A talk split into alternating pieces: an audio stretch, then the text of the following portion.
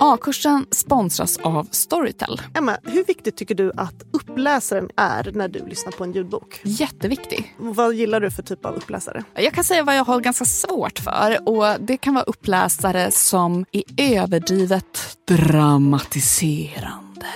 Det blir för läskigt för dig kanske? Mm, det är säkert det som är problemet. Har du till och med slutat lyssna på en bok för att du inte gillat uppläsaren än fast själva boken var bra? Ja, det har jag verkligen gjort. Och det är du inte ensam om. Hela åttionio procent av Storytels lyssnare har faktiskt gjort det någon gång. Avslutat en bok för att rösten inte passade just dem. Men nu behöver man inte göra det.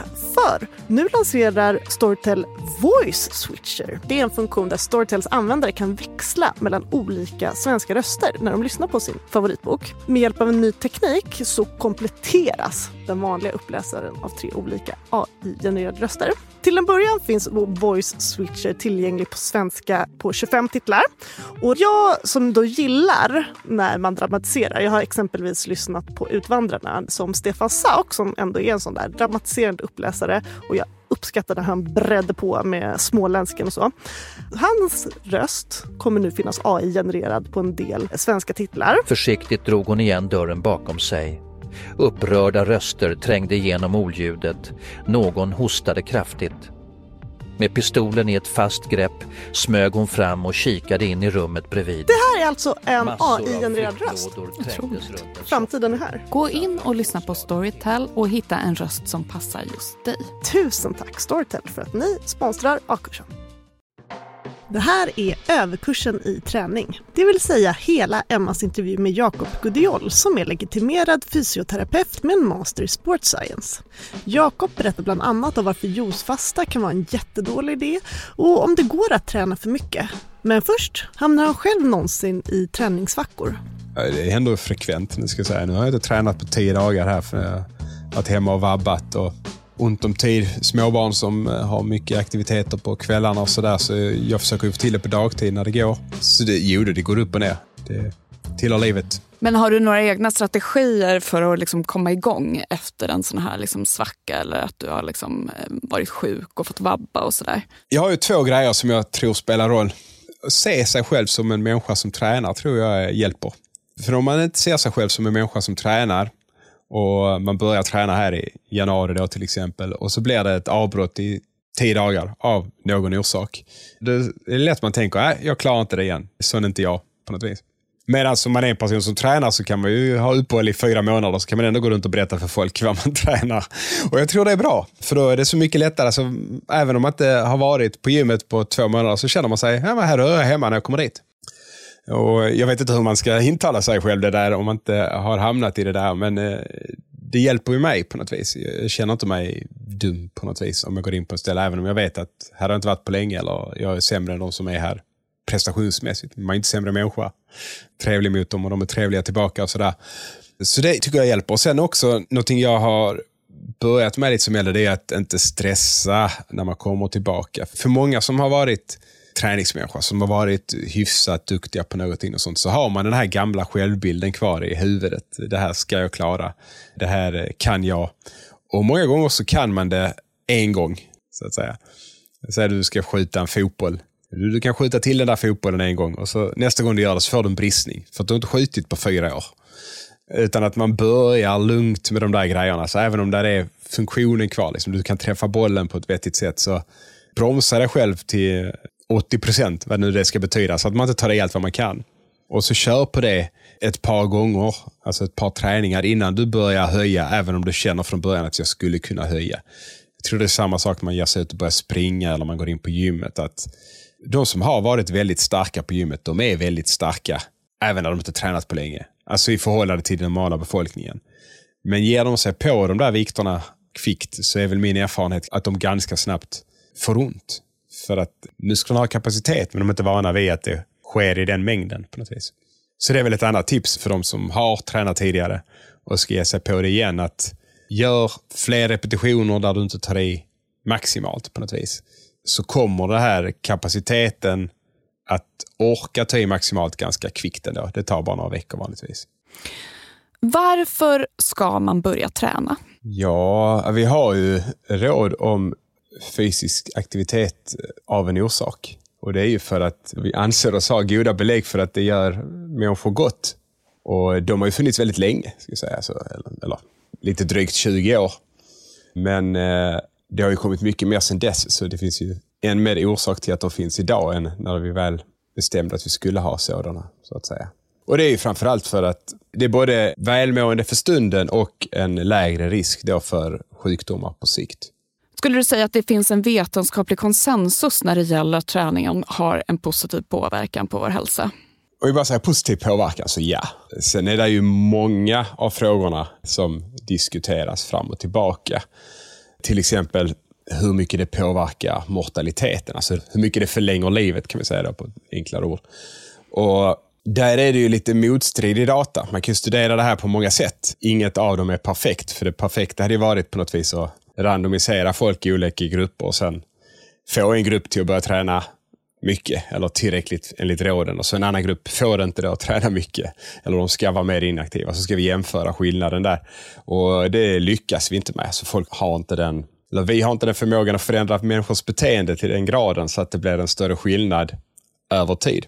Så de studierna har vi inte, och då har vi en mängd andra studier och de är lite motstridiga, kan vi säga. Alltså, tvillingstudierna antyder att det är ganska liten effekt från fysisk aktivitet. Djurstudier vanligtvis också att det är en ganska liten effekt.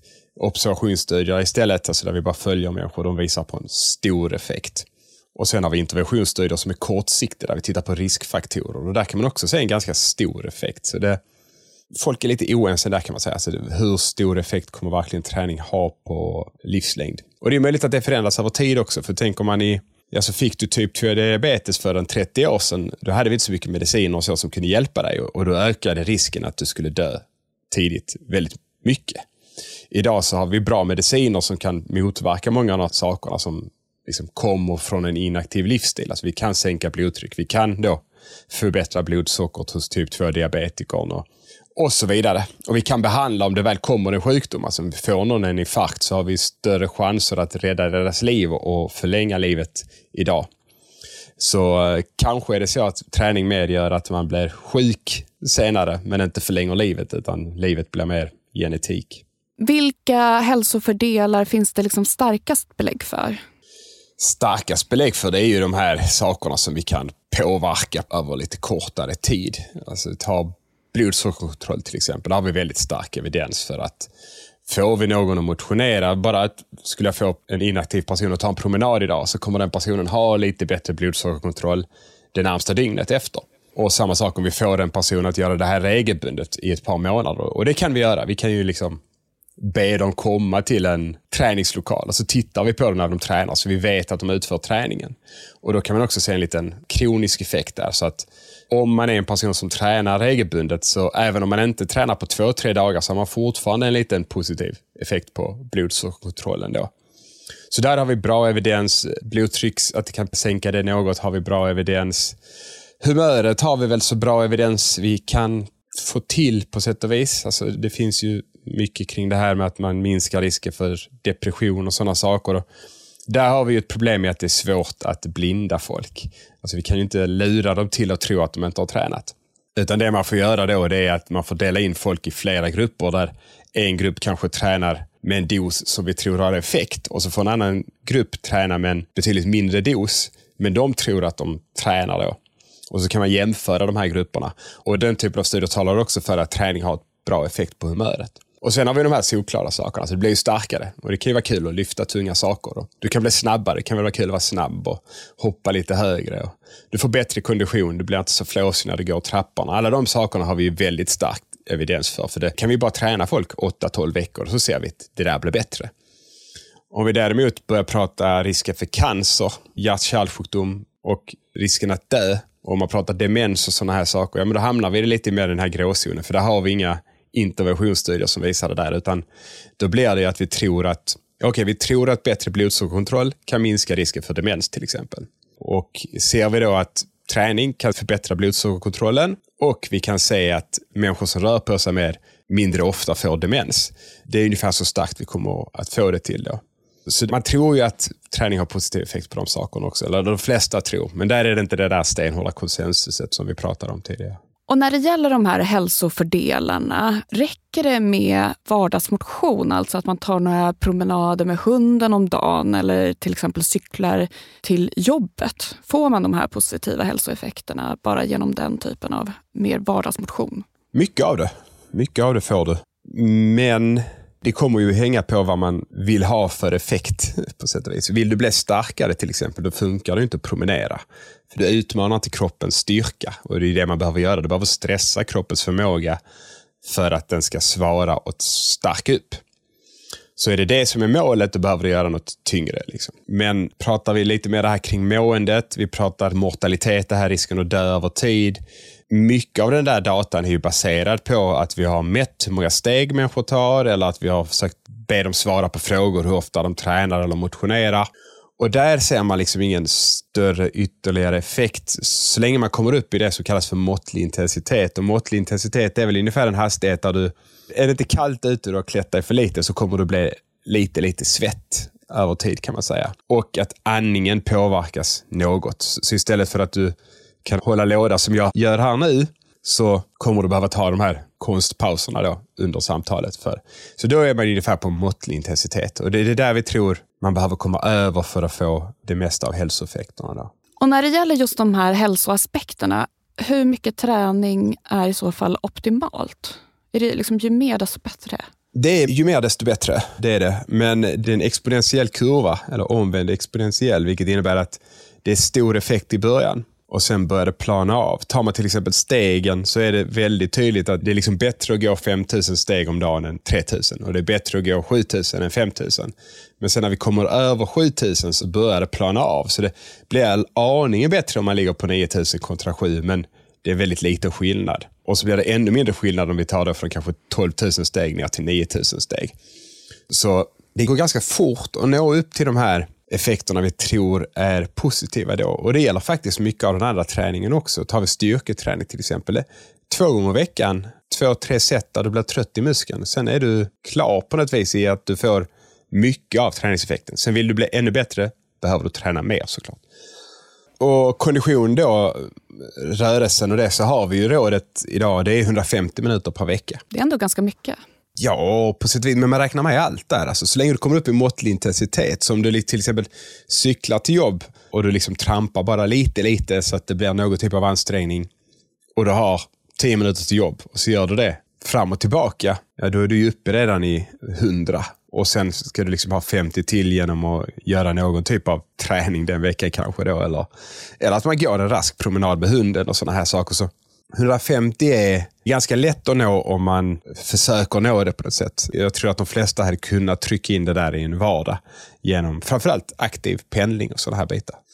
Sen har man nu i W H O deras nya sådana rekommendationer för fysicitet så de har lagt till att mer är bättre. Alltså man kan, kan sikta upp mot tre hundra. Men då får man också ytterligare effekter men inte alls så stora som när man får upp till hundrafemtio. Så hundrafemtio är satt där ungefär där den här kurvan börjar plana av. Så går du förbi den så kommer det mer effekter, men de blir inte alls så stora. Men finns det någon typ av liksom övergräns? Man hör ju ibland om liksom elitidrottare som skadar sig eller dör tidigt på grund av, inte vet jag, liksom förstorat hjärta eller något sånt.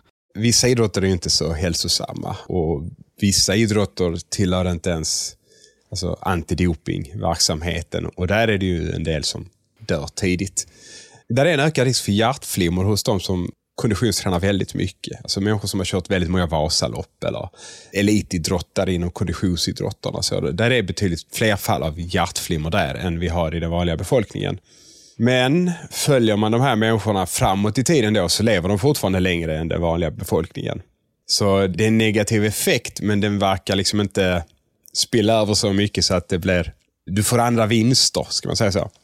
Flera vinster än negativa grejer. Sen skulle man ju kanske då kunna få bara de där vinsterna utan det där lilla negativa om man bara undviker elitträningsnivån på något vis.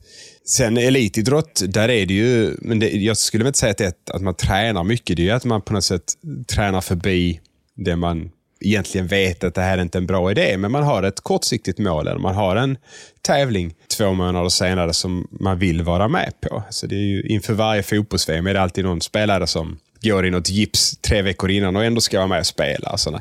Och de sakerna blir ju inte bra. Får du en knäskada, du ska ha en lång rehabstid. Annars ökar risken betydligt för att du ska få en knäskada igen. Men det är ändå elitidrottare så konstant kommer tillbaka betydligt snabbare än de här rekommendationerna. Så inom elitidrott är det ju flera negativa aspekter, men det tycker inte jag man ska tillskriva träning i sig. Så jag tror inte man ska vara orolig även om man är en människa som tränar väldigt mycket just för träningen. Sen, det är många som tränar mycket som också äter för lite. Det är väldigt vanligt, framförallt inom konditionsidrotterna men inom flera andra idrotter också. Och då sker det negativa saker. Man kan få ökad risk för benskörhet, ökad risk för att bli förkyld och sådana här saker. Och där är det ju definitivt liksom negativa aspekter där också, men det är ju egentligen kostproblematiken. Men det, sen kommer ju den väldigt ofta med träningen, så mycket träning ökar risken för flera negativa saker, det gör det. För ibland pratar man ju om liksom överträning. Ja, men det kan man göra. Det finns ju utbränd i form av liksom att man på något sätt, man är övertränad men så fortsätter man ändå. Det där är ett väldigt ovanligt fenomen. Men vi vet att det kan ske. Och då ser man liksom, de här personernas mitokondrier verkar inte fungera som de ska även efter en period av vilan och sånt. Man verkar på något sätt kunna bränna ut sig på det viset, men vanlig överträning där du bara blir väldigt trött och du börjar prestera lite sämre än du gjorde för en månad sedan, då brukar det räcka med en två, tre veckors lugnare träning eller vila. Sen har liksom kroppen löst det där. Men absolut, man kan göra det där, men då är man ju lite mer inne på det här alltså beroende av träning, eller att man kanske elitsatsar och gör det lite oaktsamt. Sådär. Man kan få negativa aspekter och skaderisken ökar ju mer du tränar såklart. Egentligen inte per träningsminut, men eftersom det blir så mycket träningsminuter så ökar risken ändå. Vad skulle du säga är viktigast? Konditionsträning eller styrketräning? Ja, jag är ju förespråkare lite mer för styrketräningsbiten där. Och det är, alltså om man bara sitter i soffan och man ska börja göra något, då hade jag ju sagt börja med motionen. Alltså de här, försök få till de där hundrafemtio minuterna. Det tror jag. Sen tror jag att de flesta får till de här hundrafemtio minuterna med lite medvetenhet, man säger, eller aktiva val. Som vi sa där, aktiva pendlingen till och från jobbet och sådana grejer. Och får man då till det där och man sen har en, två gånger till i veckan där man känner att nu ska gå och träna, alltså bli riktigt svett, byta om och de här grejerna, då skulle jag säga att styrketräning är det jag tror kommer att ge mest. För att vi har ett problem idag, alltså de flesta har inaktiva arbeten, vilket innebär att man underhåller sin muskelmassa väldigt dåligt på arbetstiden, man ska säga, eller till vardags. Och då är det många som kommer upp, man närmar sig pensionsåldern så där, så har de en muskelfunktion som helt enkelt inte räcker till för att klara sig själv i vardagen. Alltså, man behöver en rollator, man behöver höja upp soffan kanske, man kanske behöver flytta till plats där det finns hiss, man eh, slutar gå till affärerna så tappar man motionsdelen också för att det är så jobbigt att gå hem i kassarna sen. Så då tar man bilen dit för att man ska orka hem i kassan och såna här bitar. Så jag skulle säga att motionen, de här hundrafemtio minuterna är nog egentligen viktigast. Men om vi pratar träning så har du bara två gånger i veckan, så skulle jag säga kör styrketräning istället för att gå ut och jogga eller springa och sånt där. Men det, man får göra det man tycker är roligast först, tycker jag väl också lite. Men om man väljer mellan de två och man tycker båda är acceptabla, så kör styrketräning. Det finns ju också motionsformer som kombinerar konditionsträning och styrketräning. Och ett sånt exempel är ju CrossFit. Vad tänker du om den typen av motionsform? Är det bra att välja sånt som både ger konditionsträning och styrketräning? Ja, det går utmärkt att kombinera grejerna. Råden vi har om fysisk aktivitet, de är ju på något sätt gjorda efter det vi har interventionsstudier på och det vi har observationsstudier på. Observationsstudierna är ju bara att vi har frågat, motionerar du på måttlig intensitet? Eller att vi sätter på dem en accelerometer. Och det innebär att då gör man ju ingen skillnad på spela tennis, friidrotta eller gå ut med hunden och sådana här grejer. Så allting är ju liksom steg, om vi mäter stegen. Eller måttlig intensitet säger alla i minuter. Så, där. Så, så råden blir ju, gör något som höjer pulsen och gör något som ökar styrkan. Och när man lämnar den här, vad ska vi säga, lagidrottsåldern, trettio-plussare, trettiofem-plussare, då är det ju väldigt många som fastnar i konditionsträning eller styrketräning. Eller båda grejerna då. Men jag skulle säga att det lär funka kanon att köra liksom någon old boys fotboll eller crossfit som du nämnde, eller tennis och de här grejerna till stora delar. sen är det ju vissa av de där grejerna som inte kanske tillräckligt då utmanar konditionen eller inte tillräckligt utmanar styrkan kanske då, för att man ska säga att man fullt ut uppnår båda delarna av rekommendationerna för fysisk aktivitet. Men alltså, det behöver vi inte göra året runt heller, skulle jag säga. Råden är hundrafemtio minuter i veckan, motion, måttlig intensitet eller mer, och sen två gånger i veckan muskelstärkande aktiviteter heter det. Men det här med muskelstärkan, och jag sa att man behöver bibehålla styrka för när man blir äldre. Du kan ju bibehålla styrka genom att träna bra i tre månader, sen göra något annat i tre månader, sen styrketräna i tre månader igen. Konditionen är lite samma sak, du kan ju träna upp den och sen så tappar man lite om man inte tränar på två månader, men det kommer ju inte liksom bara försvinna allting så, om du rör på det lite. Och så höjer man den igen med lite träning, så man kan gärna vara en periodare på det sättet liksom. Och det kommer ju inte heller med i råden för fysisk aktivitet. Men sen har vi den här akuta effekten på mående och så, så man vill ju komma upp i någon typ av rörelse dagligen, eller veckovis i alla fall. Så man får de effekterna som kommer fort men försvinner fort. Men om vi tar crossfit, det funkar ju utmärkt. Det är väl bara att man begränsar sig lite. Det är ju mycket tävlingsmoment i den typen av träningsform, och går man in och är lite halvtaskig form så är det nog risk att man får ont någonstans för att man tävlar lite mycket. Men det hänger ju framförallt på coachingen. Om du går in på det där gymmet eller boxen som det brukar kallas. Om de eh, sköter det bra så bör de ge dig ganska lätta träningspass ibland och tuffa ibland. Och då är det jättebra träningsform. Vissa tänker ju att om det gör ont så är det ett kvitto på att man verkligen har fått ett bra träningspass. Vad tänker du om det? Ja, alltså på sätt och vis är det ju det, men du behöver absolut inte det. Tar vi en eh, duktig idrottare så vill de ju nästan inte råka ut för det där, för då kan man ju inte träna ordentligt dagen efter. Och de vill ju träna mycket ofta. Många gånger är ju ett sånt pass en större överbelastning, och det är inte fel med större överbelastningar, men det är inte heller nödvändigt på något vis. Och ju mer man vänjer sig vid träningen, desto mindre träningsvärk får man vanligtvis från samma eller ett liknande typ av pass. Men det innebär inte att träningen har blivit sämre sådär, utan det är mer att din kropp är lite mer van vid det, så du blir inte lika chockad varje gång. Men du kommer ändå fortsätta få träningseffekt från det där. Och det är också, säg att du är över fyra pass i veckan, kanske tre redan. Däromkring så är det oftast ingen bra idé och träna så hårt så att du får den här typen av träningsvärk, om det är liknande träning. Så är du till exempel på CrossFit-gymmet då, och du kör benövningar, då är det två gånger i veckan som kroppen oftast pallar med det, om du kör så tufft så att det kommer ge träningsvärk. Sen kan man absolut träna benen oftare. Alltså folk som är starka i benen tränar benen oftare, men då har de lättare träningspass däremellan. Precis som de som är ute och springer distans, eh, konditionsidrotterna, att de, de har kanske intervallerna, de här snabbaste löpningarna två gånger i veckan ungefär i genomsnitt. Men sen har de ju flera andra träningspass, men då springer de ju till lite långsammare i hastighet så att de inte blir lika slitna av de passen. Så tränar du två gånger i veckan, då kan du köra all in varje gång om du tycker det är kul. Går du över det där, framförallt när du börjar närma fyra pass i veckan, så är det en bra idé att antingen att man delar upp kroppen eller att man har några lättare träningspass med då. Om man då vill förbättra konditionen, var det bäst intervallträning eller långdistans? Det beror på lite vad man lägger i ordet kondition där. Om vi pratar kondition som är hög syreupptagningsförmåga, då är det någon typ av intervallträning. Sen behöver det inte vara de här maximala intervallerna som kanske är lite mer gymvärldens grej. Men eh, intervaller där man ändå löper på i en bra hastighet, alltså man närmar sig maxpuls när intervallen är slut. Den typen av intervaller är väldigt effektiva. De brukar ligga på att man springer i två minuter kanske, tre minuter, fyra minuters arbete. Och sen vilar man i en, två minuter och så gör man det igen och så ett par omgångar, tre, fyra, fem, sex. Det beror på var man är i träningen. Fyra gånger fyra intervaller kan folk googla om de är intresserade. Det är ett klassiskt upplägg som har visat sig vara effektivt då för att höja V två max. Men de körde då två gånger i veckan, inte fyra. Och ska du träna mer, då blir det mer distans. Alltså då behöver du springa långsammare och längre några av passen. Sen är det också en liten balansgång där, vem du är.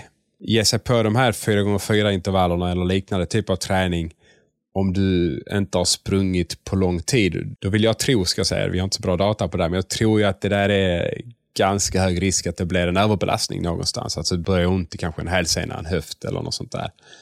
Och då är det ofta en bra idé att bara börja ta sig den distansen man har tänkt. Så som du vill bli duktig på att springa fem kilometer, så gå ut och i princip lunka fem kilometer, eller gå kanske till och med första gången fem kilometer.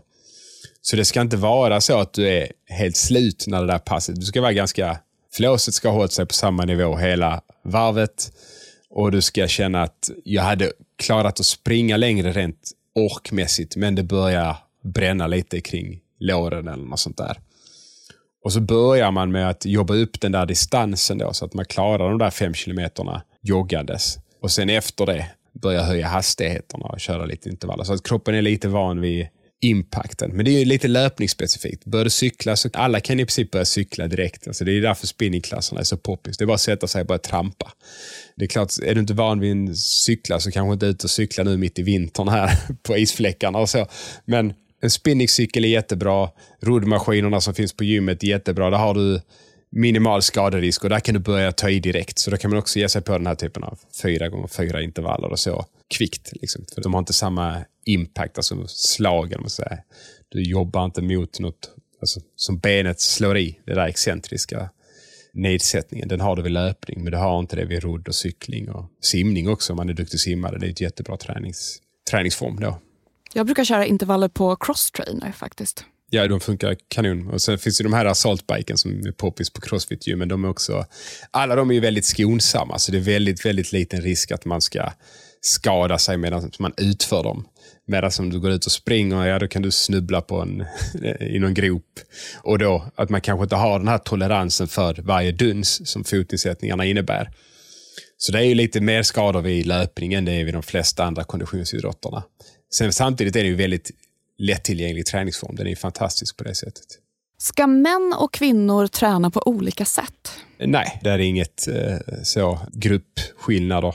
Sen är det ju på sätt och vis genomsnittliga skillnader, ska vi säga så. Det vet ju alla. Sätt, går man in och sätter sig i en grupp där det är tio män, så kommer miljön och attityden och tävlingsgrejen vara annorlunda i genomsnitt då, än om du sätter dig med tio kvinnor. Och det blir ju lite samma sak om du skulle ge dig på att träna tjugo kvinnor eller tjugo män, att de där tjugo männen kanske du behöver liksom dämpa lite på något vis. Annars börjar de tävla och så börjar de göra allting fult för att de bara vill få upp den där vikten, eller de ska springa fort för att de ska vinna tävlingen. Medan kvinnorna kanske blir nästan motsatsen. De är lite för måna om att det ska vara jättesnyggt. Alltså mycket frågor, mycket tankar kring hur de utför sakerna. Vilket är jättebra, men då blir det också ibland att de på något sätt... till sist så behöver man ju också börja ta i eller anstränga sig. Så där är ju sådana gruppskillnader, men det är ju om du ska börja coacha en grupp och du inte vet någonting om dem. Skulle jag gå in och träna tjugo tjejer som spelar ett rugbylag, så jag är ganska säker att jag kommer behöva bromsa dem också, för de kommer ju bete sig precis som liksom, Jenny. Så det beror helt på vem man går in. Men om du inte vet någonting alls, så klart det blir lite gruppskillnader på hur folk beter sig. Men så fort du vet någonting om personer du ska träna eller om dig själv, så är det det du ska utgå ifrån. Så strunta i vad du har för kön då. Där det är liksom ingen att kvinnor borde träna mer av detta, eller män borde träna mer av det, eller kvinnor ska träna extra eller mindre och sådana här saker. Det är bara, det blir väldigt, väldigt individuellt. Alltså var man börjar. Har du inte tränat på länge, då börjar man lugnt. Är du van vid att träna mycket, då börjar du mycket. Oavsett om du är kille eller tjej liksom. Och de här rekommendationerna som du tidigare har nämnt, de är inte liksom olika för män eller kvinnor? Där är ingen skillnad då, nej. Där är speciella rekommendationer för små barn. Att de ska röra sig en timme om dagen, så de har mer än den där hundrafemtio minuterna i veckan. Och sen pensionärerna har man faktiskt eh, lite mer muskelstärkande i vissa rekommendationer. Det skiljer sig lite mellan vilka länder. Jag tror i Sverige har vi nog ingen skillnad på åldersgruppen där än. Jag blev lite osäker här nu, eh, men... Eh, vissa länder gör lite skillnad på att äldre ska styrka, styrka aktiviteterna lite mer då. Hur skulle du rekommendera någon att träna om målet är att gå ner i vikt? Framförallt om målet är att gå ner i vikt. Det handlar ju väldigt mycket om kost, energiintag såklart. Men om man klarar det, så är ju styrketräningen ännu mer betydelsefull då. För när man går ner i vikt så tappar man inte bara fettmassa, utan man tappar vanligtvis också en del fettfri massa, där det mesta av den fettfria massan är muskelmassa. Och det vill vi ju inte tappa. Alltså, fettmassa är inte bra att bära runt på om det är överflöd, men muskelmassa, det går säkert egentligen att ha för mycket, men det får förunnat, eller man ska säga. Och då vill du styrketräna i alla fall två gånger i veckan genom alla större muskelgrupper, så bibehåller du så mycket du kan av den muskelmassan. Och det innebär också att en större del av det där kaloriunderskottet du hamnar på tas från fettmassan. Den kan vara väldigt lurig den där, för att man kan lura sig själv om man, om du till exempel bara använder vågen för att utvärdera dina resultat. Och så säg att du vill gå ner fem kilo. Det är runt fyrtio tusen kilokalorier då som du ska bli av med över några veckor. Om du ska tappa de kilorna från fettmassa, då är det fyrtio tusen kalorier som behövs. Däremot muskelmassa innehåller inte så mycket energi. Så när kroppen bryter ner muskler så får du inte så mycket energi från dem. Så om ditt mål bara är att gå ner fem kilo, om du tappar, säg, hälften muskelmassa, hälften fettmassa, då kan du nå det där målet på ett kaloriunderskott på kanske tjugo tusen kalorier och sånt, tjugofem tusen kalorier. Och det kan ju kännas bra på något sätt. Viktnedgången går ju snabbare. Samma kaloriunderskott ger en snabbare viktnedgång om du tappar mer muskelmassa. Men det är ju inte det du vill egentligen. Du vill ju tappa fettmassan. Och det innebär att viktnedgången kan kännas som det går lite långsammare om man styrketränar under tiden. Det är inte så att den egentligen går, utan fettförlusten går snabbare. Men eftersom att mer energi kommer från fettet som är väldigt energitätt och mindre energi från muskelmassa som är inte alls så energitätt, så kommer det liksom gå långsammare på vågen trots att det är mer fettmassa som försvinner. Så det bör man tänka på, tycker jag. Det finns ju lite hypoteser om det här, framförallt människor som då är typ normalviktiga. Det är så att ju mindre fett du har på kroppen, desto mer fettfri massa tappar du på ett kaloriunderskott. Har du mycket övervikt och går ner i vikt, så blir nästan all viktnedgången fettmassa. Nästan oavsett hur du gör, för där är så mycket kapacitet att ta av, alltså kroppen kan ta så mycket därifrån. Men om du däremot är ganska smal och du bara vill tappa några enstaka kilo, om du gör det dåligt då, säg att du bara börjar dricka någon juicefasta och inte styrketräna. Det är en jättedålig idé. Då kommer du tappa förhållandevis mycket muskelmassa. Och om man då sen bara börjar äta som vanligt igen och går upp till samma vikt som man var på innan, då skulle man i alla fall hypotetiskt, om man har inte testat det här, det är inte etiskt okej såklart och medvetet få folk att tappa fettfri massa, men då skulle man kunna tänka sig att de här personerna hamnar vid en vikt som är detsamma som tidigare, fast nu har de mindre muskelmassa och mer fettmassa. Så på något sätt man pajar sin kroppssammansättning med korkade viktnedgångar och sen en långsam viktuppgång igen. Medan som man gör motsatsen då, tappar nästan endast fettmassa när man går ner och sen styrketränar medan man kanske går upp lite i vikt. Då kan man ju hamna på samma vikt som innan, fast nu har man mer muskelmassa än man hade från början. Så styrketräning behöver de här. Det är ett väldigt långt svar på din enkla fråga.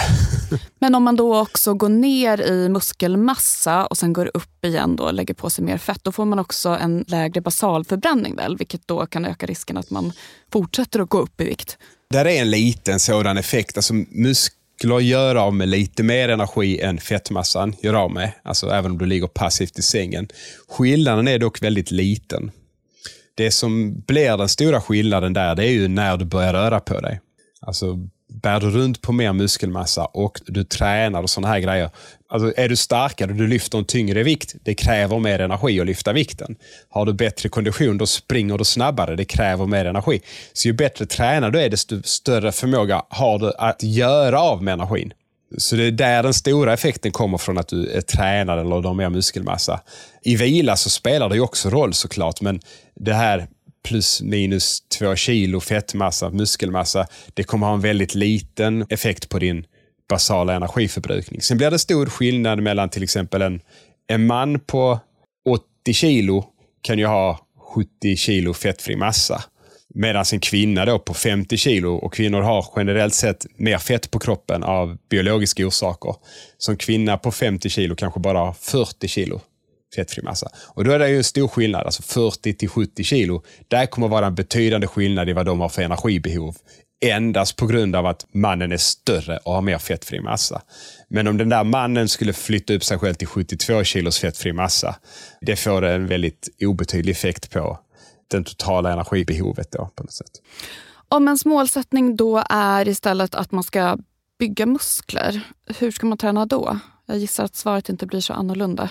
Nej, det är verkligen inte annorlunda. Det, det man behöver tänka på om man ska bygga muskler, så till en början så går det oftast bara av att ja, börja träna. Så kroppen justerar din hunger väldigt bra efter ditt behov hos de allra flesta av oss. Alltså, lever man ett passivt liv så äter man mindre än om man rör på sig mer. Och det är helt enkelt att man blir hungrigare när man rör på sig mer. Sen är det vissa människor som har svårt att äta tillräckligt mycket. Många är då bland de här idrottarna som, eller de som rör på sig väldigt mycket som vi pratar om. Men det är också vissa människor som bara har svårt att gå upp i vikt. Och det är ju så att väger du sextio kilo och du vill väga sextiotre kilo och du vill att de där tre kilorna ska bli muskelmassa eller vara fettfri massa när du går upp. Då behöver du på något sätt ge kroppen lite extra byggmaterial mot vad den har annars. Så då behöver man också äta aningen mer. Det kan bli att man hamnar i den situationen. För de allra flesta så löser det sig. Alltså, man blir spontant hungrigare av att man börjar träna. Men ibland behöver man äta lite mer. Men annars är det som du sa, det är styrketräningen som gäller. Tre gånger i veckan kanske. Träna igenom hela kroppen. Det viktiga är egentligen hur mycket träning man får till på en vecka. Man har gjort ganska bra jämförande studier där en grupp tränar fyra gånger i veckan och en annan grupp får träna två gånger i veckan men lika mycket. Vilket innebär att de varje träningspass gör dubbelt så mycket som de som tränar fyra gånger i veckan. Och då kan man se efter ett antal veckor där, där att träningsresultaten blir de samma. Så där är det inte så stor skillnad i liksom antalet träningspass per vecka, utan det handlar mer om hur mycket du tränar varje pass. Sen till sist så blir det ju så att tränar du väldigt mycket och du försöker trycka in allt på två träningspass, då kommer du bli väldigt trött av de passen. De kommer ta väldigt lång tid. Dagen efter de träningspassen kanske inte är de roligaste då, just träningsverken och det vi nämnde här tidigare. Utan då kanske det känns skönare att dela upp det på fyra pass och lite mindre trötthet varje träningspass, lite piggare dagen efter och sådär. Du nämnde ju det här med kostens betydelse. Är det viktigt också att man äter till exempel mycket protein för att få ut så mycket som möjligt av träningen? Alltså det kan vara viktigt om du äter väldigt, väldigt lite protein. Men det gör nästinpå ingen. Alltså det är jätteovanligt. Det är om man har någon typ av udda matvanor. Att man liksom bara äter pasta med ketchup och sådana här grejer. Det är väl mest barn som gör sig på sådana saker. Annars så ligger de flesta kring, man brukar räkna det i gram protein per kilo kroppsvikt och dag. För det är behovet, alltså dosen protein din kropp behöver. Och där ska vi ligga över noll komma åtta, ungefär enligt de flesta sådana här vanliga rekommendationer. Och det gör i princip alla. De flesta ligger kring ett komma två till ett komma tre, verkar det som. Och tränar man på där så får man bra resultat. Ligger du däremot ner på noll komma sju till noll komma åtta, då kommer du få sämre träningsresultat. Sen har man gjort många studier där man har tagit vanliga människor från gatan ungefär. Och så har man styrketränat dem tre gånger i veckan och två gånger i veckan däromkring. Och så har man gett den ena gruppen en proteinshake extra per dag, oftast efter träningen. Och den andra gruppen får någon typ av milkshake, alltså samma kalorier fast inte protein. Och i de här studierna kan man säga att de som får extra protein får extra bra resultat. Så man kan höja sig lite från det här vanliga då, ett komma två till ett komma tre upp till, man tror gränsen går kring ett komma sex, ett komma sju, ett komma åtta, ett komma ett. Alltså man, man, det är ju lite så, det läggs inte miljarder på de här studierna. Så det är ganska få deltagare, det är inte så många grupper som vi kanske hade velat ha och så vidare. Men någonstans kring ett komma sex, ett komma sju. Efter det blir det inte bättre. Så man skulle ge en grupp två shakes och den andra gruppen en shake, båda protein och proteinshakes, så kommer de få likvärdiga resultat för att du har höjt upp båda grupperna upp till det här taket, ska man säga så. Så äter du väldigt lite, då behöver du höja proteinet för att få rimliga resultat för styrketräning, men det gör nästan ingen. Och äter du normalt som de flesta så kommer du få bra resultat. Vill du ha lite, lite bättre resultat än det där, då kan man höja sitt proteinintag något. Och det är ju det, är ju det som är poppis på något sätt inom styrketräning. Det är ganska lätt att äta. Styrketräna är en, alltså, det är träningen som är utmaningen för de flesta. Hur viktigt är det att stretcha efter träning? Och när ska man i så fall stretcha? Stretching är fritt. Valfritt. Så. Ja. Valfritt, ja. Det var ju ett tag där det var en väldig grej. Alltså man var, gick du på ett grupppass så var det liksom stretching en del av träningen oavsett vad man hade gjort för någonting. Idag är det ju mycket mer nyanserat. Det här till exempel att det skulle minska risken för träningsvärk, det gör det inte. Det har man testat många gånger om. Det är en ganska lätt studie att utföra. Det är ju bara träna folk väldigt hårt. Hälften får stretcha och så frågar du hur de mår dagen efter. Så det har vi gjort gott om studier på. Det hjälper inte. Däremot så kan du öka på rörligheten. Du kan bli rörligare av det. Stretchar man väldigt mycket. Alltså vi snackar en timme om dagen där man riktigt drar i muskeln så det är lite obekvämt. Då kan det faktiskt till och med få musklerna att växa något. Och det är ju inte för skam, tycker vissa då. Så man kan stretcha. Och vill man bli rörligare så kan det vara en bra idé att stretcha. Om man då ska göra det före eller efter, det skulle jag säga beror lite på ens behov. I min ålder till exempel, jag är fyrtio plus. Och jag vill gärna fortsätta med lite sådana här rörlighetsutmanande övningar. Vi ska kalla det så, lite tyngdlyftningsgrejer och så. Och när jag ska börja göra dem idag så behöver jag ju stretcha lite för att jag ska liksom helt enkelt klara av det. Hamna i rätt position. Och det gäller ju även för yngre människor, om vi pratar om mer extrema gymnaster och sådär. De stretchar ju innan en tävling och så. Så behöver du rörligheten när du ska träna, då kan det vara en bra idé att stretcha. Vissa tycker bara det känns skönt. Stretcha vaderna innan de ska springa och sådär. Då är det bara att köra på. Annars så kan man göra stretchingen när som. Alltså du kan göra det hemma när du sitter och tittar på tv om du vill. Det funkar då med på något vis. Så det är bara att göra det när det känns bekvämt. Men sen ofta är det ju lite skönare att stretcha och du får ut rörligheten lite bättre om du är varm. Så att du har haft en uppvärmning i alla fall. Men inget måste det heller. Är det någonsin för sent att börja träna? Nej, det är det inte. Det finns väldigt fräcka studier gjorda. Man har till och med gjort några på äldreboende där man har styrketränat dem.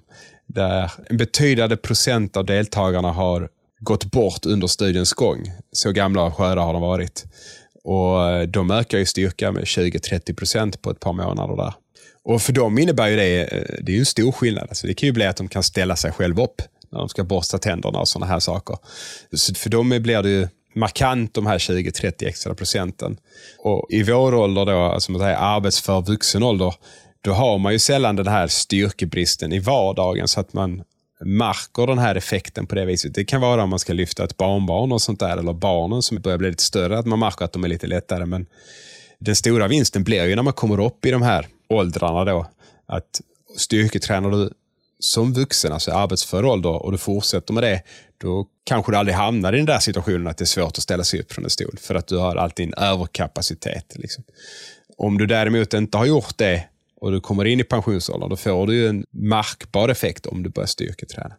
Så det är bara att köra på. Sen är det klart man får ju välja övningar efter ens kapacitet och säkerhet på något vis. Har du lite dålig balans så ställ dig inte med en hantel på en boll eller något sånt där, utan då sätter man sig i maskin till början till exempel. Om man inte då är van vid att träna, hur kommer man bäst igång? Ja, alltså jag skulle ju säga att det bästa det är ju anställa någon. Alltså, har du pengar till det så är det ju guld på något vis. Nu har ju inte de flesta den finanserna skulle jag gissa på.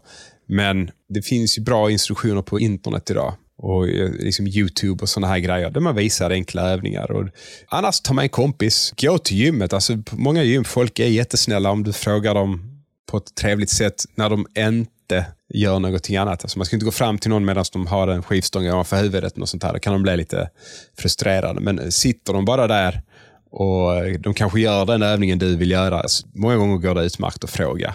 Om man märker om de inte vill, det är ingen skada skett. Om de muttrar tillbaka att de inte vill, då kan man fråga någon annan. Många blir ju extremt glada när man frågar om råd, har jag själv märkt. Ja, alltså det är ju lite skillnad i atmosfären på många anläggningar ska man säga också.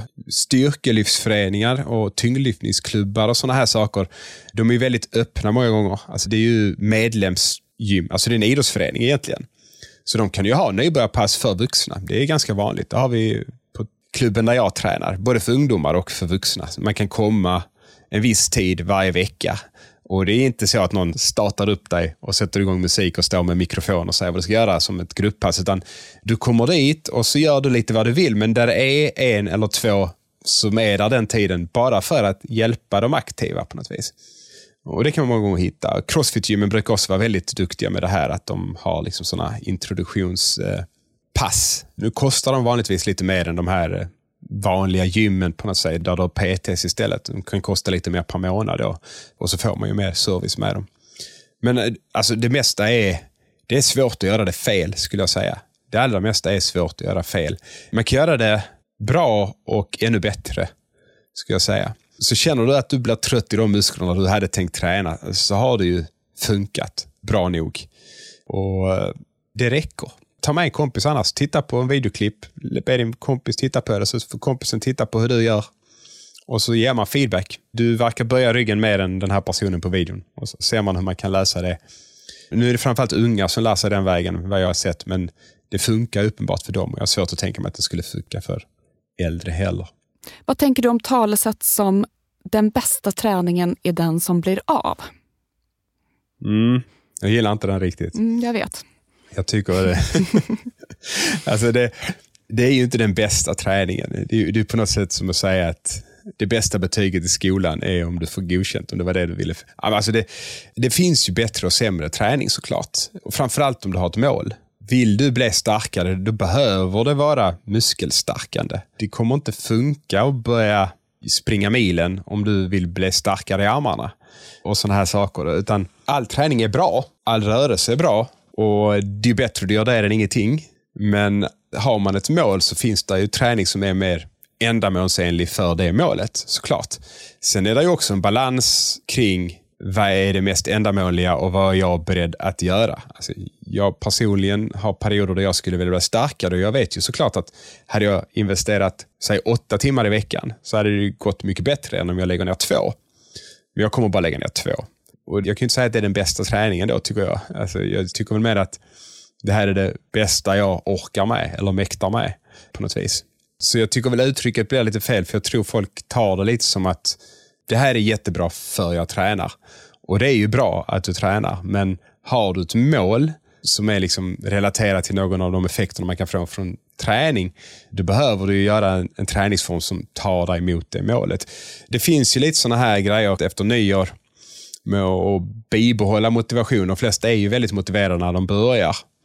Men en faktor som man ofta inte tar det så stort beaktande, det är ju att betydande orsak till att folk fortsätter, det är att de känner att de får ut någonting från träningen. Så om ditt mål till exempel var att jag vill få en bättre kondition och så går du ut och bara kör powerwalks, och det kan ju vara konditionsträning för en del med väldigt dålig kondition, men för de flesta är powerwalks, det är för lätt. Det är bra motion, det är bra rörelse, det tillhör de här hundrafemtio minuterna, men din kondition kommer inte förbättras särskilt mycket av en powerwalk. Och det innebär att om du gör det där, anstränger dig tre gånger i veckan i två månader och så märker du att det är precis lika jobbigt att gå i samma sträcka på samma tid idag som det var för två månader sedan. Har det inte varit kul under processen då? Varför ska man fortsätta? Medan vissa typer av träning kan vara lite... Alltså själva processen är inte alltid en njutning. Alltså det är inte alltid trevligt. Men resultatet du får är kul. När du känner att det här funkar är kul. Och där behöver man också såklart hitta en balans, för man kan inte ha tråkigt i fyra. De flesta accepterar inte att ha tråkigt i tre månader för att det ska vara kul i ett par timmar när man märker att det här blir bättre. Utan man behöver balansera det där, och det är väl en svårare del med träning då. Om vi säger, annars är ju träning enkelt, alltså de flesta kan göra det tillräckligt bra. Som jag sa, styrketräningen, det kan ju se snyggare ut och kanske vara lite mer effektivt om du får assistans eller du jobbar mycket på teknik och sådana här saker, men allt kommer funka. Sen blir det ju det här om du har, liksom, ska jobba vidare och du vill sätta upp mål och du vill bli bättre på en specifik sak. Då, då krävs det lite mer kunskap kring träning. Har du några fler strategier när det gäller just det här att hålla igång träningen på längre sikt? Vi har ju ingen lösning på det. Det kommer tillbaka till din första fråga här. Vi har inga långsiktiga interventionsstudier där vi får människor att börja träna och fortsätta träna. Alltså säger vi tar hundra personer och vi säger nu ska vi dubbla deras träningsmängd, och så har vi hundra som är kontrollgruppen som ska fortsätta träna som vanligt eller kanske vara inaktiva då. Tre år senare, två år senare, så den gruppen vi har försökt, de hundra vi har försökt få röra sig med, det är nästan alltid så att de kommer ligga på i princip samma fysiska aktivitetsnivå som kontrollgruppen.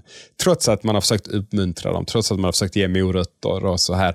Så där har vi ju ingen bra lösning på den frågan tyvärr. Men sen samtidigt vet vi att det sker ju hela tiden. Människor förändrar sin livsstil. Det finns de som är fyrtio och börjar träna och sen gör de det i femtio år. Så absolut att man kan, men där är ingen universal. Sen är det ju små grejer som man vet. Om man tar två grupper, båda grupperna ska få börja träna och så testar man olika typer av råd till dem, då går det ibland bättre för den ena gruppen. Till exempel om man ska sätta upp ett mål att man ska nå målet. Du ska vara klar. Så du ska inte bara sätta ett mål som är från och med nyår så ska jag träna tre gånger i veckan. För du, du har ju aldrig lyckats då.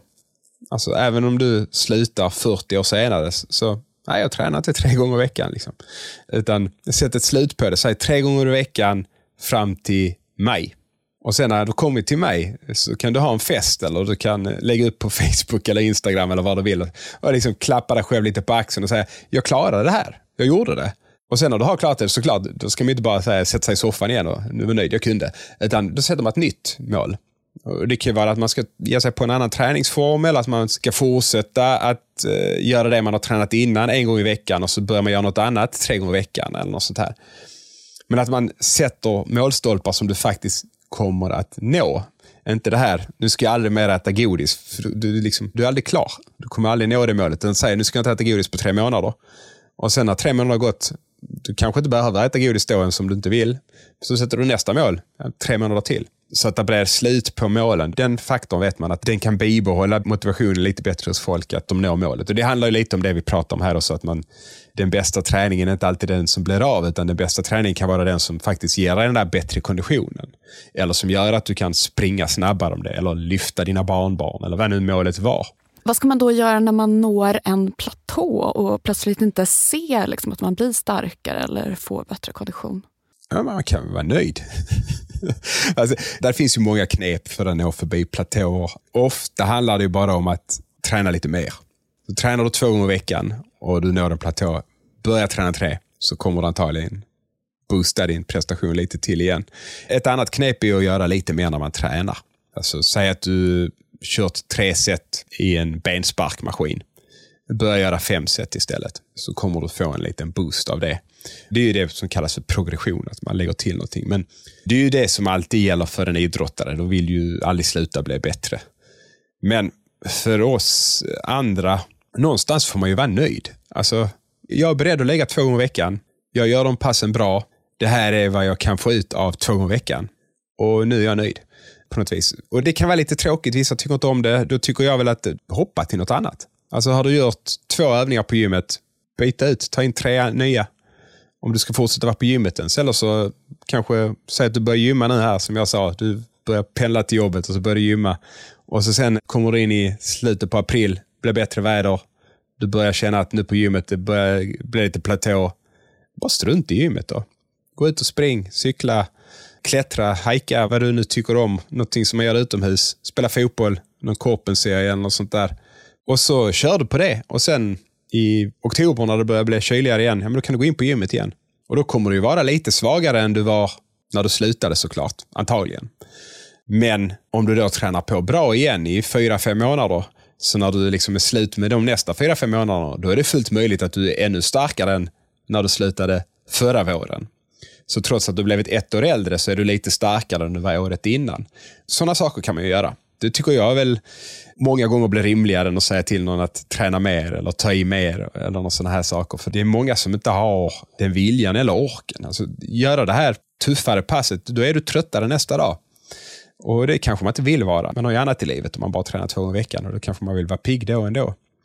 Så man ska vara nöjd och belåten också tycker jag. Alltså, uppnår du de här rekommendationerna av fysisk aktivitet, det finns en orsak till att de är satta på den nivån de är. Det är för att det verkar vara tillräckligt för en god livskvalitet på sikt. Liksom.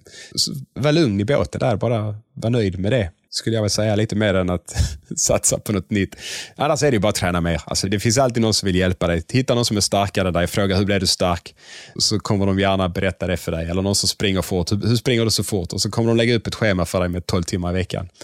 Om du vill, men eh, du behöver inte. Något annat som kan hindra ändå om man har kommit igång med träningen, det är att man åker på någon förkylning där i januari eller februari. Ska man liksom ändå fortsätta att träna eller ska man vila? Alltså så här, feber, vila, ledvärk och såna här grejer, vila, halsont, vila, lite täppt och de här grejerna, då rörelse. Alltså inte de här tuffa träningspassen och såna grejer, för då är det lätt man provocerar, det blir värre. Men... Eh, Inte bara sitta hemma i soffan utan ut och ta promenader, stretcha lite kanske. Det, det är som sagt, det underhåller lite styrkan och såna här grejer. Utan håll igång kroppen. För det, det vi pratar om här, liksom, om man säger att man slutar med styrketräningen i april då, som vi pratar om. Om man verkligen bara sitter i soffan då, då försvinner det fort. Alltså styrka och såna här grejer. Folk får skador eller de blir sjuka och blir sängliggande. Då tappar man fettfri massa och styrka snabbt alltså. Men bara du får till lite rörelse, vardagsmotionen och sådana här grejer, så går det mycket, mycket långsammare utför, eller man ska säga, med de grejerna du har tränat upp. Så det är ju det du vill undvika. Men har du feber och sådana här, bara liksom gotta dig under sängen, eller täcket under sängen, och ha det bra. Och så hoppas att det går över på några dagar och sen börja träna igen. Men är det däremot så att du funkar i vardagen men du känner att där är någonting, så undvik det där jättejobbiga träningen, men få till rörelse. Sitt inte bara hemma i soffan och sådana saker. Det är väl det generella rådet. Och om man då har varit liksom jättesjuk i influensa eller covid, är det viktigt att man startar lite mjukare? Alltså, man ska känna efter. Det är lätt att man känner sig frisk när man sitter i soffan. Och sen när du börjar röra på dig så sticker pulsen iväg ganska kvickt.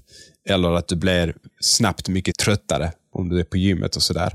Och då ska man inte pressa det där, utan då får man liksom acceptera att det blir ett par dagar till vanligtvis.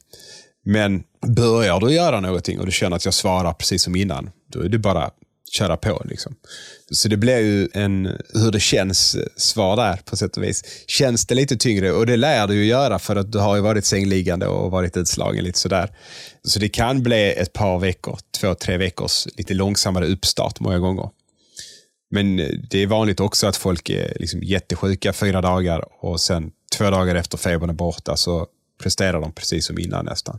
Så magkänsla ska jag säga. Det är också där, där har vi ju egentligen ingen forskning på det där ska jag säga också. Utan det här är ju lite mitt tycke, personlig erfarenhet blandat med vad jag hört andra tycka. Man gör ju inga randomiserade kontrollerade studier på här heller. Man gör ju inte folk sjuka för att se hur mycket de förstörs av det. Utan det blir mycket experters åsikt, ska jag säga så. Längst ner i evidenshierarkin. Vad skulle du säga är det vanligaste misstaget som folk gör när de försöker komma igång med träningen? Alltså jag tycker att man ska kalla det misstag, för då blir folk så oroliga för att göra dem. Utan vad är det folk gör som de skulle kunna göra ännu bättre? Vi formulerar det så istället på något vis. Där vet vi från lite forskning att människor har hyfsat bra koll på vad de här hundrafemtio minuterna ska vara. Bara det jag förklarade det här med att andningen ska förändras något. Du ska bli lite svett. Då är du uppe på den nivån. Sen har man en som kallas för hög intensitet, där man ska vara flåsig. Alltså riktigt pulsen, du ska känna att den är högre och sådär. Men det är liksom lätt att relatera till, de flesta har gjort de sakerna. Styrketräningen istället, där är ju många människor helt noviser. De har inte varit inne på ett gym. Framförallt de som är fyrtio plus idag, kanske lite äldre än det. De har liksom inte alls varit en del av den här gymboomen som har kommit kanske de sista tio till femton åren. Och de vet liksom inte vad styrketräning är. Och det har vi ganska bra data på, att om man bara släpper in folk på ett gym och ger dem de här råden för fysisk aktivitet, en stor andel av dem tränar lite för lätt. Det innebär inte att träningen inte funkar, men får man dem att ta i mer så kan de få liksom dubbelt så bra träningseffekt i form av ökad muskelmassa och styrka med samma träningstid. Så när man väl gör ansträngningen, det kan vara jobbigt eller lite jobbigare. Och gör man det lite jobbigare där så blir det lite bättre. Och då är ju frågan, vad innebär lite jobbigare? Jo, man brukar skatta motståndet i vikt i någonting som kallas för repetition maximum, eller R M. Och ett R M då, det är det du verkligen bara klarar att lyfta en gång. Alltså ditt personbästa i någon övning. Och det behöver man sällan testa om man inte tycker det är kul, ska jag säga. Utan det man kanske mer pratar om då, det kan vara vikter som fem R M. Och det är ju en vikt som du kan lyfta fem gånger, sen klarar du inte längre. Om, om ni ser det, någon som gör en biceps curl framför sig, alltså man bara lyfter handen upp och ner. Då ska man klara att lyfta den upp till axeln och släppa ner den så man har rak arm fem gånger. Sen sjätte gången när du försöker, då fastnar du någonstans halvvägs eller på vägen. Då var det en fem armvikt för dig. Och där vill vi att styrketräning ska ske med en vikt som ligger någonstans kring, säg sex till sju R M till femton till tjugo R M. Det är de vikterna man vill jobba med på gymmet. Då får man större effekt. Då får man större effekt på styrka framförallt.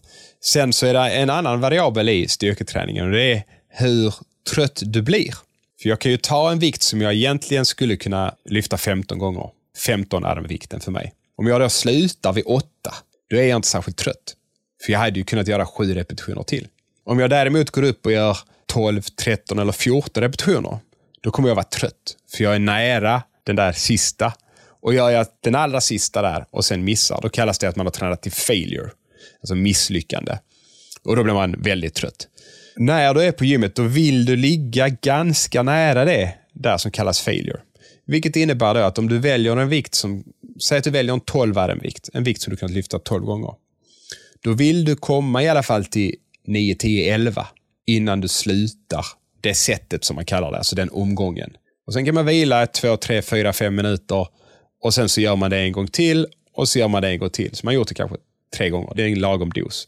Och då är det dos för muskelgruppen. Så du behöver, har du tränat framsida lår så behöver du inte göra tre övningar för framsida lår, utan då är man liksom hyfsat klar där. Sen om du har ett biceps curl, då kan du köra till failure liksom hela vägen. Du blir lite tröttare men du får lite bättre effekt. Vissa övningar är det inte så lämpligt att köra till failure alltid, för att det blir lite osäkerhetsmoment. Om du till exempel pressar någonting ovanför huvudet, då vill man ju inte missa halva vägen upp där, för då kanske man tappar den snett och får ont i axlarna och sådana här. Så då är det bättre att stanna när man känner att ja, men nu är jag verkligen trött, men jag hade nog kunnat klara två till. Så där vill man hamna. Ett annat sätt att säga det här är att man tappar i hastighet. När du börjar säga att jag skulle kunna göra tolv repetitioner, när jag gör första repetitionen kommer det vara ganska lätt. Då kan jag göra den i en ganska bra hastighet. Och det kan jag göra trean, fyran, femman, sexan också i ganska bra hastighet. Sen efter det så börjar det gå lite långsammare, för jag börjar bli lite trött. Och då ska man tydligt ha tappat hastighet från den första repetitionen till den du slutar vid. Då har du också ett tecken på att nu har jag verkligen blivit trött. Det många annars gör det är att de sätter sig vid en maskin eller tar en hantel eller något sånt där. Och så kör de på tills de börjar tappa hastighet, och direkt när de märker att de går lite långsammare, då slutar de. Så de stoppar liksom när de ska börja bli trötta. Och då hade vi velat egentligen att gör du några repetitioner till så att du kommer lite närmare failure, då får du en stor procentuell extra effekt i träningsresultat för att du bara gör kanske två, tre, fyra repetitioner till och jobbar då tio sekunder till. Och sen får du den här trevliga vilan och sånt. Så det där är ju en... Där vet vi att människor generellt sett väljer lite för lätta vikter och avslutar lite långt ifrån failure när de styrketränar. Sen är det inte fel, det funkar, du får lite träningseffekt, men du hade fått mer om du vågat eller orkat det, eller man säger, eller bara vet om det. De flesta vet bara inte om det. De gör det så fort du säger till dem, och så tycker de nästan att det är en skönare känsla för att de känner att när de anstränger sig. Det är också något som människor vill, det där att de, många vill ju bli riktigt trötta. Du nämnde det här med att man vill ha den här träningsverken. Och då är det ju också, du ger dem något lite mer när de känner att ja, men nu tog verkligen träningen. Många tycker om det, även när det är där, men de behöver få veta det där att du hade kunnat mer, det är säkert att göra mer, våga köra på. Så det är väl en miss på sätt och vis då, men det är bara, man har tappat lite av effekten för en ganska liten ansträngning, tycker jag. Tack Jacob Gudiol för att du vill gästa vår podd, och tack för att just du har lyssnat. Nästa vecka kommer jag, Clara Wallin och Emma Frans fördjupa oss i det här med hållbar konsumtion. Varför är vår konsumtion så nära förknippad med vår identitet? Och hur kan man då konsumera hållbart utan att känna det som att man förlorar sig själv? Prenumerera gärna på A-kursen i din poddapp så får du en notifikation när avsnitten kommer ut. Och det här avsnittet har spelats in på Beppo.